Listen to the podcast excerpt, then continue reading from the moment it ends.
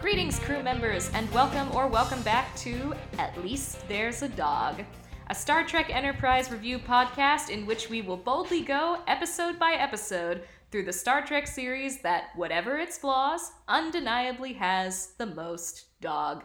We are your hosts, Mandy and Josh, and on tonight's episode, we will be discussing episode 3 Strange New World, because Aldous Huxley already took the more poetic Shakespearean title 70 years ago.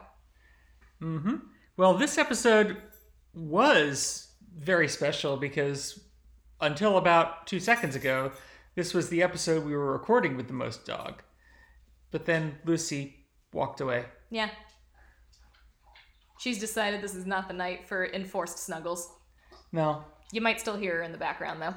but the TV episode still had some dog. It did still have some dog. That was one of the good things it had. Yes, definitely. This episode was dumb. Yeah, it was. Yeah, this was.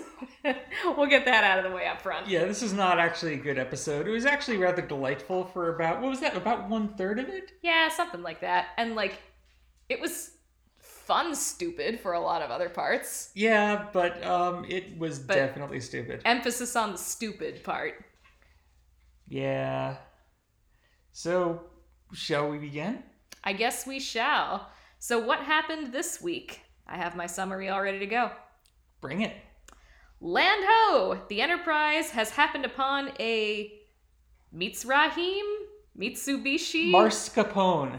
midi-chlorian, Marscapone, Marscapone, M-class planet that uh, sure does remind everybody of Earth. Like, is- Stodgy. Is Minshara even a word, or is it just like It is Vul- now. I guess so. Probably somebody's name.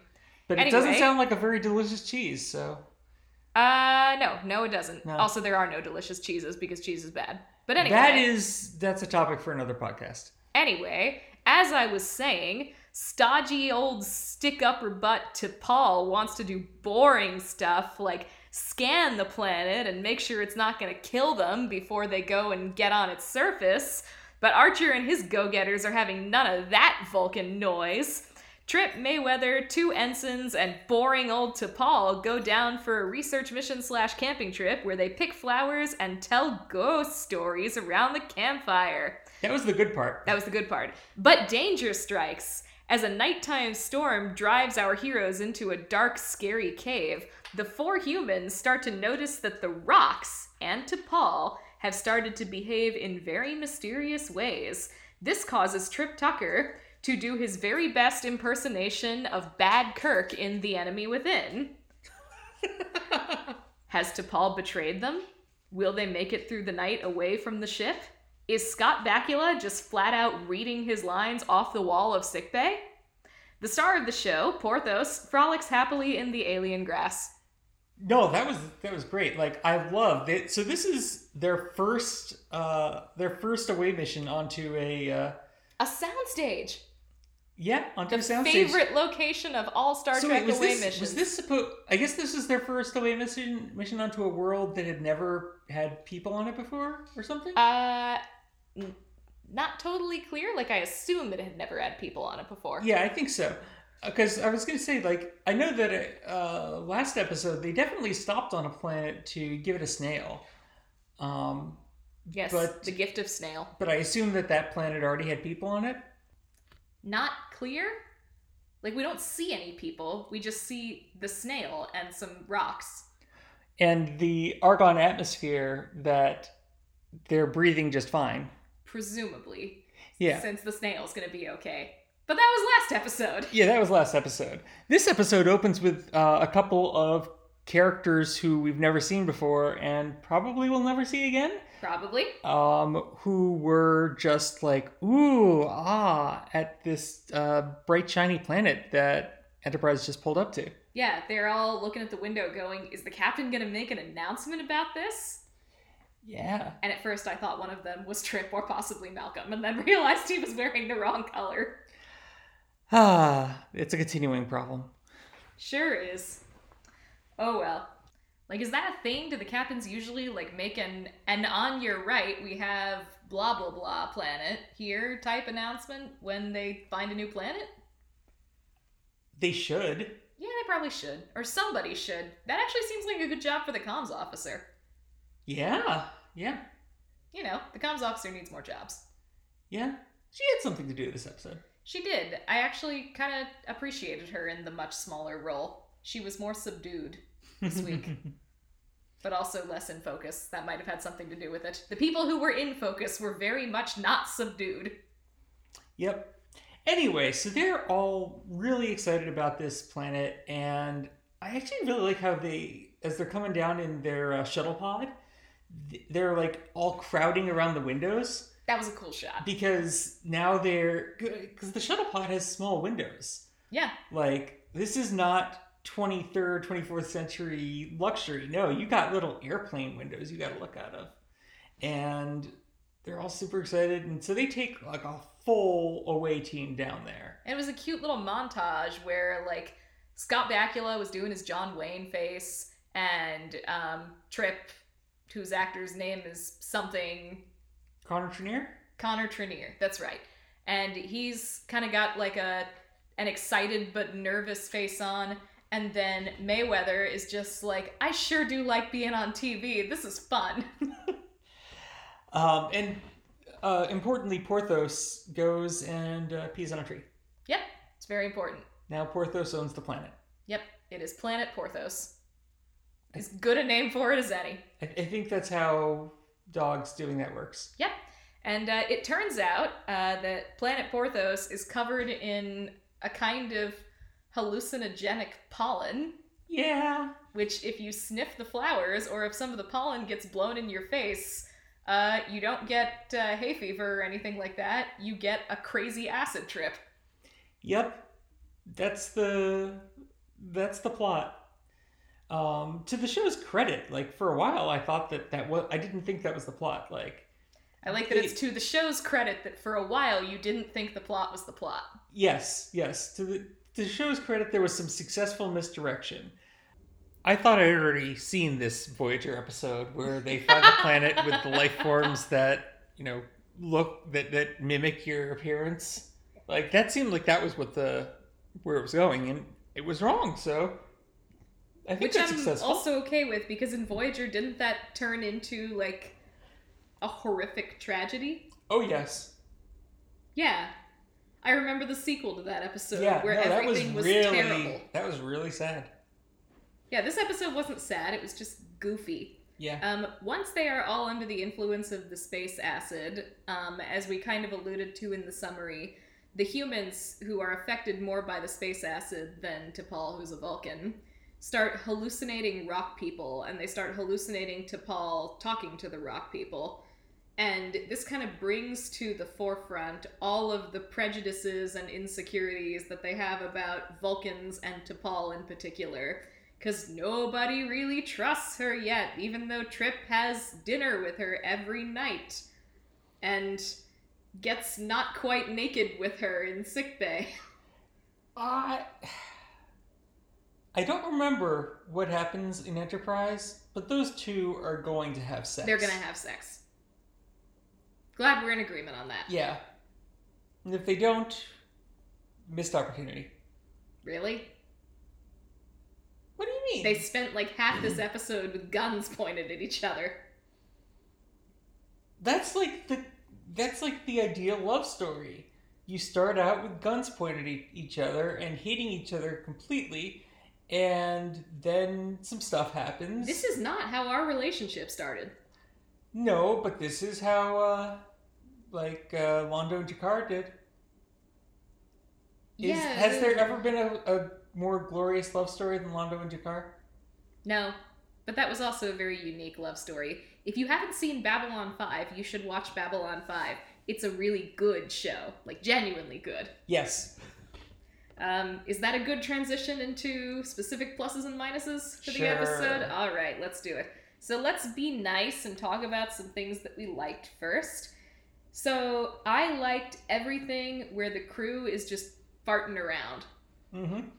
Um, everything in the campfire scene, I loved that campfire scene because they're all just like sitting in a huddle, swapping stories, and Travis is telling this ghost story, and everybody's getting all spooky. And Yeah. I was expecting somebody to pull out some marshmallows and graham crackers so they could make s'mores, and T'Pol could roll her eyes at them some more, yeah. some more. Oh dear. Yeah, and they, it was great. And then they, uh, after they finished the uh, the campfire, then they all um, they all go into their individual tents, and then in the tent that has uh, Trip and Travis in it, there's like a scorpion in there, and there's this whole this hilarious scene where they're they're like, "Give me your boot. Why, why do you want my boot? So I can squash it. Can we squash alien bugs? I don't know if that's covered in the Prime Directive. yeah." There was a brief and wonderful moment where I wondered if the rest of the episode was going to be about the ramifications of squashing the alien scorpion.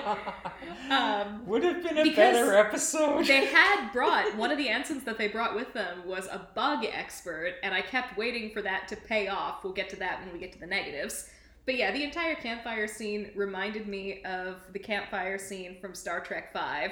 And the campfire scene from Star Trek Five is a big part of the reason that I love Star Trek Five, and all of the haters can go take a hike. Um, Including me. yeah, my, my love for Star Trek Five is not as ironic as perhaps it should be. But uh, I love that scene because it's just the characters hanging out and messing around and just being with each other and showing the stuff that we love about them. And that is how I like spending time with these people a lot of the time. Mhm. So yeah, that was good stuff. What else do we like? Um, I kind of like uh, this. This was like I think I think uh, uh, both like and don't like thing, but T'Pol was right. Again, that's In two the for beginning, two. in the beginning of the episode, T'Pol's like, "Hey, you should go." Not just go straight down to the planet. You should send uh, probes and make sure that the planet doesn't, let's say, have poison or hallucinogenic pollen And everybody's or like carnivorous nah. plants or whatever. and and then uh, Bakula is just like, no. I think he says something like, "We're gonna let probes have all the fun." Or yeah, something like And- that. Yes, you're gonna let the probes have all the fun. If by fun you mean getting high on space drugs that might kill you. I mean, I would have been okay with an episode where it was just probes sitting around the campfire telling ghost stories. Like, it's a really good thing that the one ensign who sniffed the flowers first didn't die, because then that They death were- would be very much on Captain Archer. They were so he was so close to dying. hmm Like uh, I, I looked it up. Like uh, in an early draft of the script, he did die. It, it, it was kind of awkward that he didn't because Dr. Phlox was like, you know, I, I, I gave him a treatment, but I think it was too late. And then he looks just all somber, like, I just killed a man because I wasn't careful enough. And then, like, now he was fine. Yeah, which is good. Yeah, it's good. The like, episode didn't need to suddenly get tragic at the end. Yeah. Um, speaking of the ensigns, though, I liked Ensign Cutler.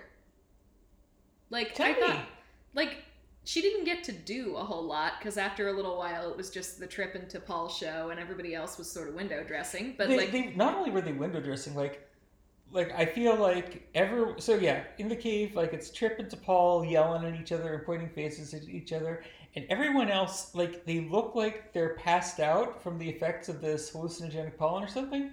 No, they're just pretending to be because they don't want to get involved in this mess do that's you going on. blame them? No, they're just like, nope, I'm not here. I'm just suffering. Just let lot. me sleep. Yeah, I'm just not Shut here. up. Go bed. It, it did seem Yeah. a little like that. But they gave her an interesting setup. Um, like she seemed like cute, if that makes any sense. Just like you know, young and kind of ready to go, and like a younger version of some of the senior senior crew members. And she She- kept trying to be friends with uh, T'Pol. Yeah, and also Like- she Like I had some of your that plomeek soup stuff, and T'Pol's like, talk about work. Yeah, it was like at the beginning of the episode, she's interested in bugs, she's interested in Vulcan culture, like she has real interests that one could base a character on. She has good on screen chemistry with Trip and Travis. Like I thought that uh, we're probably never going to see her again, but I kind of hope that we do because it seemed like she had some setup that uh, it would be super cool if it paid off down the line. Yeah. Yeah, so that was good. Mm-hmm. Uh, let's see. Are you having trouble with your own handwriting? No, no, I'm uh, out of uh, out of positives. Oh, well, I got more. I'm Okay. nice one, apparently. Um, the production design was really good. Oh yeah, Yeah, like we make fun of everything being on a soundstage, but the soundstage looked really, really good. Like it was a very idyllic landscape. It had some mountains and some trees. no, no, that wasn't flowers. That was that was location. I'm pretty sure. That might have been location. Once they were in the cave, though, that was that was a very specific soundstage. Yes, that was that was one of the standard Star Trek sound stages Yeah, that has been standing since the 1960s. Yeah, Um, but uh, they made it look really good. The lighting, in particular, was done really, really well once Mhm. they got into the cave. There was a lot of uh, good lighting for atmosphere, where the lights were turned on for just long enough to kind of unnerve everybody. There was some interesting camera work, especially when Trip kind of got into the throes of space acid poisoning. So yeah, good, good on. Uh, I wrote his name down. Herman Zimmerman, production designer, and all the people who worked under him. Nice job. Hmm. And uh, once again, I appreciate that Enterprise continues to work within the limitations it has set for itself. Like, the transporter, still not reliable. The shuttles, still not comfortable. The crew, Mhm. still doesn't know anything. yeah, They haven't forgotten about that a couple of episodes in. yeah. Like going into like, and I feel the the initial part of this episode really was enjoyable because of that. Like, Mhm. there's like the the show has a big danger. Like they're making a big deal about going to a planet that no human had been to before. And we've watched Star Trek shows where they've done this dozens of times. And this could have been really boring. Eventually it was. But uh but in the beginning, like they they somehow managed to make the, you know, wide-eyed wonder of it all feel real. It feel good. And I think, as much as I hate to say it, part of that might just be the contrast that they set up between T'Pol, who's done this. I think she even said at one point she's been to 36 different M class Something planets. like that. Yeah. Um, and so she has no wide eyed wonder left. So she's there to provide the contrast for Archer and crew who have faith of the heart at this point and not a whole lot else. Well put. Thank you. So, Got more positives, or are you done with those? nope, I'm done. That's my list. All right. So Uh, where do we start? this this episode, once they got into that cave, Oh, and boy. and it went from happy to oh, here's the drama.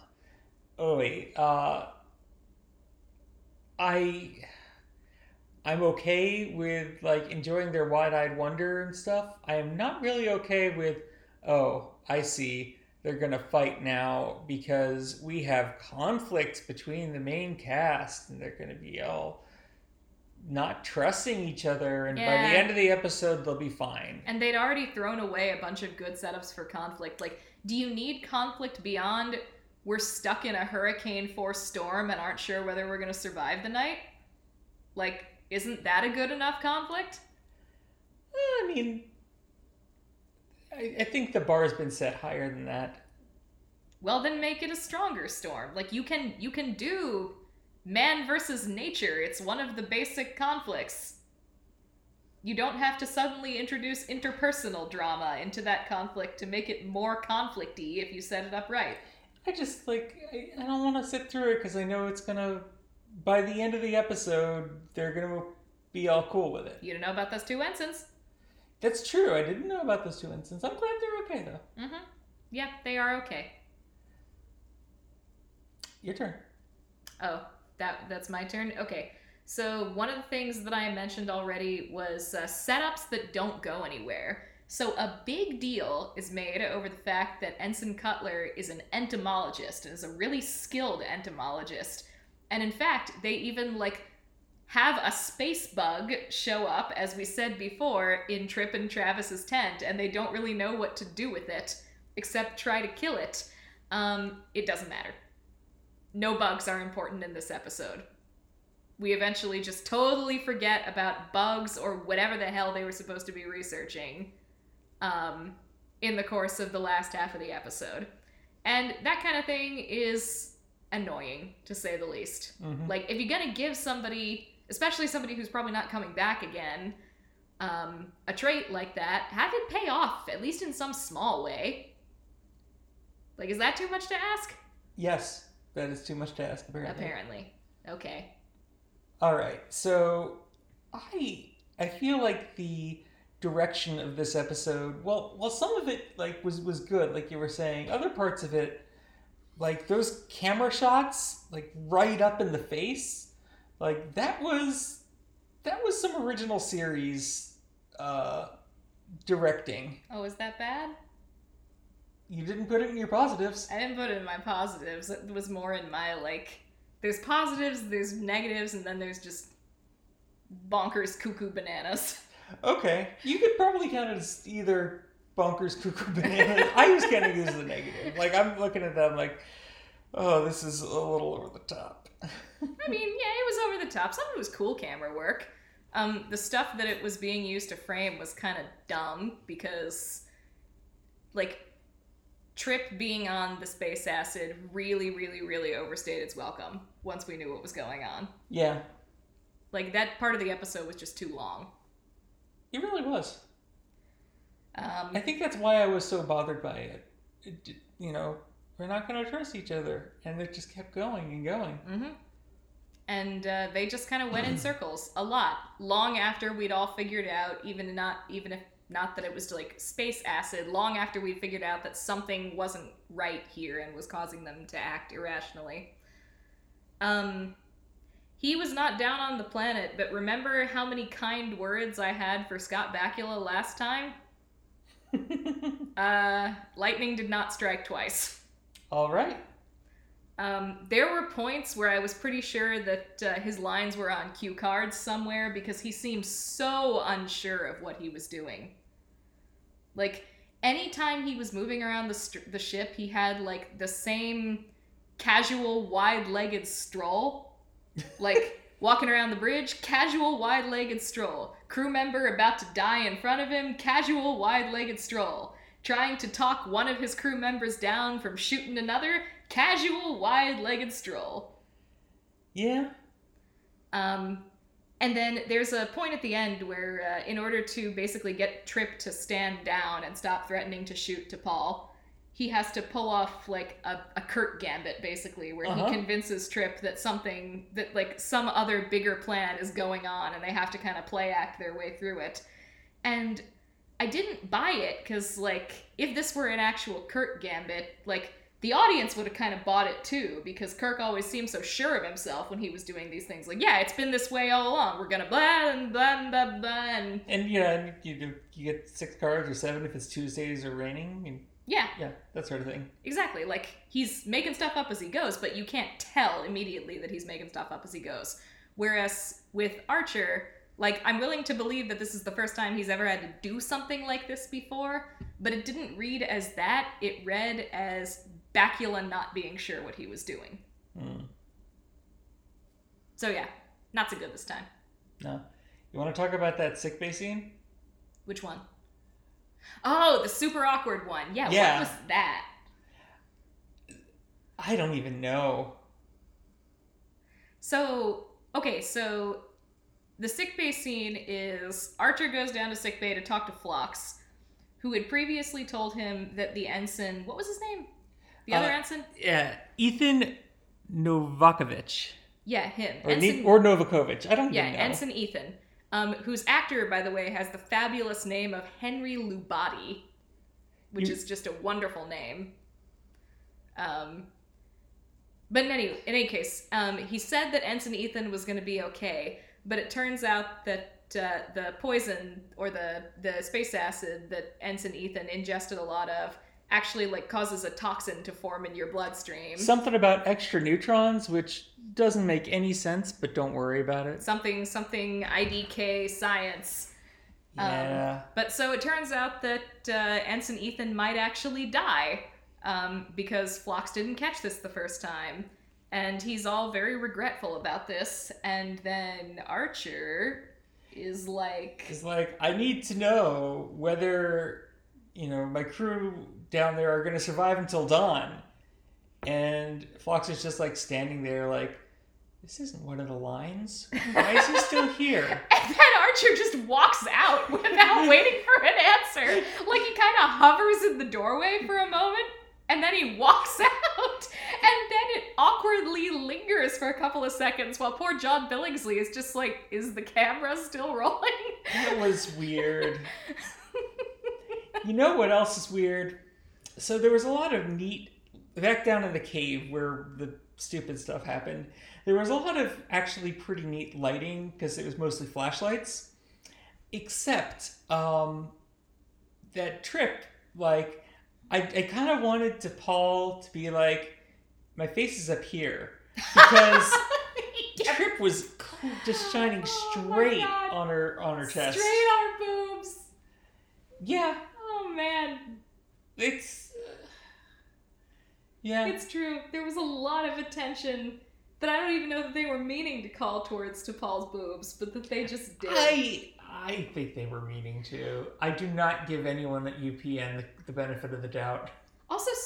Also, speaking of to Paul, this was something I mentioned to you during the episode. Why does every one of her line deliveries sound like she's trying to seduce me? Hmm. I think it has to do with the types of roles that uh, Jolene Blalock had had. Oh, okay. Like, I'm pretty sure that her background was as a model, not as a an actress. So she's used to trying to seduce people. I'm at least. guessing. Like, she's actually not that bad. No, she's not. Like she she plays the Spock to Archer's Kirk like reasonably well at this point. But yeah, like, But every single one of her line deliveries, like I'm trying to recall any specific lines right now. There was one time when Archer calls in to check on them, and she says something like, "Commander Tucker has a fa- has a phase pistol pointed at my head." Except the way she delivered it was like, "Commander Tucker has a phase pistol pointed at my head." If you know what I mean. And all of them were like that. yeah, well, it's weird. Just like, are you constantly going for sexy? yeah, Eh, who knows? We will see whether that pattern continues. we will. So yeah, on the whole, uh, the episode was goofy. Yeah. Not as not as good as it's I- the weakest one we've seen so far. Yeah, I had a big smile on my face when uh, when uh, Porthos hopped out of the shuttlecraft, Mhm. and that whole segment down there was great. Um, Yeah. But then, uh, yeah, once the the plot showed up, it got it got unfortunate. Porthos is still a good boy. Porthos is definitely still a good boy. Still needs more screen time. You wanted to give out a uh, special award this Yes, episode. so um, we're gonna have this may turn into a regular features depending on how the performances continue. But uh, for now, it's definitely premiering this episode, and this is the bestowing of the James T. Kirk Award for Best William Shatner Impersonation. Because there are several members of this crew whose commitment to their roles seems to be play William Shatner really, really hard. So the last couple of episodes, it would have indisputably gone to Scott Bakula as Captain Jonathan Archer slash Captain John Wayne slash totally not Captain Kirk. Um, this episode, however, he got bested by a considerable degree by his chief engineer, and so the inaugural James T. Kirk Award for Best William Shatner Impersonation goes to Trip Tucker and his actor. What's his name? Connor Trinneer. Connor Trinneer, thank you. I'm gonna remember that someday. Probably about as fast as I remember which one's Trip and which one's Malcolm. Um, but yeah, he hammed it up and he uh, he went nuts, and there were like close-ups on his eyes, and he was all ready to just go con at That one was point exactly during what this I was episode. thinking. T'Pol! I was waiting for it. yeah. Yeah. All so, right. yeah. So, congratulations, Trip Tucker. You were the William Shatner of this episode. So I think that's about all we got. We're approaching the 30 minute mark here, so this is as good a time as any to wrap up. One one quick little thing for you, uh, eagle-eared. That's not a word. Um, eagle-eared? You you Vulcan-eared uh, listeners out there. Eagle eared? Uh, even though we use the magic of editing, can you tell how many times during this recording we were interrupted by our dog? Because it was like five. Something like that. Yeah. The magic of editing is pretty cool, though. yeah. Yeah, she's finally kind of gone to sleep on the couch over there, so that's good. The yeah. podcast It's taken us like most- six hours to record this. Not that Not much. that much. The podcast with the most dog. All right. So anyway, as always, thank you for joining us. Um, if you do like this, please tell all your friends to join the crew. You can find us on a growing number of platforms. So I know we're on Spotify. Are we on any new ones since the last episode? We are now on Stitcher. So those of you who get your podcast through Stitcher, you can enjoy us through that platform as well. Oh, also, uh, I think maybe Google Podcasts as well. Oh, okay. Um, the past couple of times I've tried that, the link's been broken, but maybe oh, they. maybe uh, not. Well, someday we're theoretically going to be on Google Podcasts, so keep trying if that's how you get your podcasts. Um, but yeah, any closing thoughts? Nope. All right, cool. In that case, thank you again, and in the meantime, remember to go wherever your heart will take you. Bye. Bye.